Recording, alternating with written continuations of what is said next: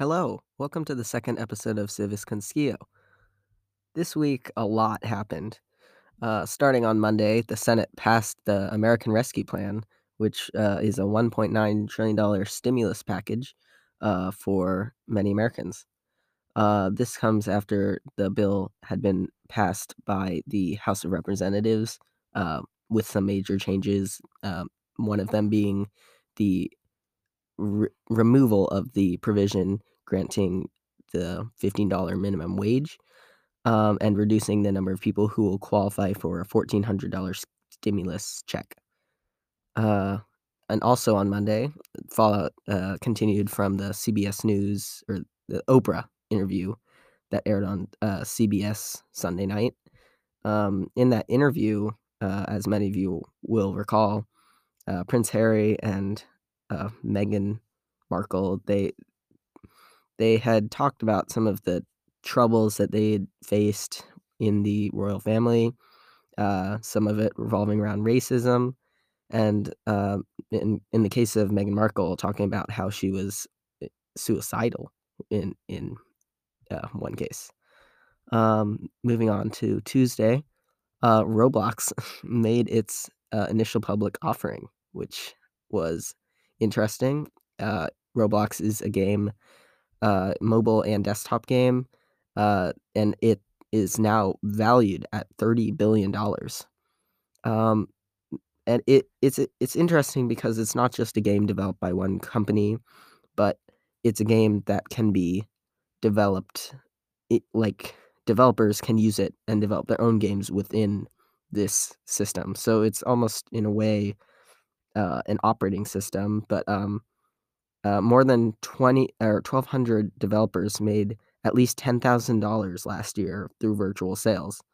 So it's interesting to see how this company that many people might just not even know about or might just blow off uh, is valued at $30 billion now, which is quite interesting. Uh, moving on to Wednesday, uh, these new things on the internet, they're well, they're not new quite, um, but they're they're called NFTs, and they are basically a way to gain the rights to an online uh, entity, online piece of art. Um, the CEO of Twitter, Jack Dorsey, he was uh, he was having an auction for his one of his famous first tweets, which was about um, it, it, I it just said um, uh, setting up my Twitter. Uh, it was one of his first tweets, and he was selling it. Um, but uh, in our newsletter, we link to a CNN article talking about how virtual art is being uh, sold in a way that it hasn't been before. Virtual art has been created and talked about for years, but now it is really taking off in terms of being sold because there wasn't really a way to do it that most people knew about. On Thursday, Joe Biden actually signed the American Rescue Plan that we talked about earlier. And on Thursday as well, uh, Biden also told uh, states to make all adults eligible for the COVID vaccine on May 1st.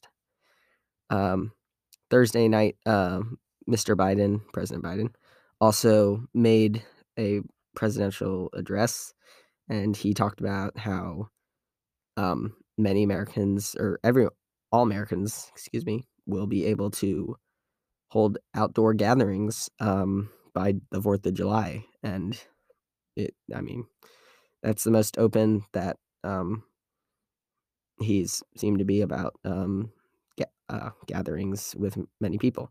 Some on the right criticized him because they're like, I've already been doing that, and we should be able to do these things without your permission. Um, but nevertheless, that is uh, a date to look forward to um, if you're uh, looking forward to getting uh, involved with your family.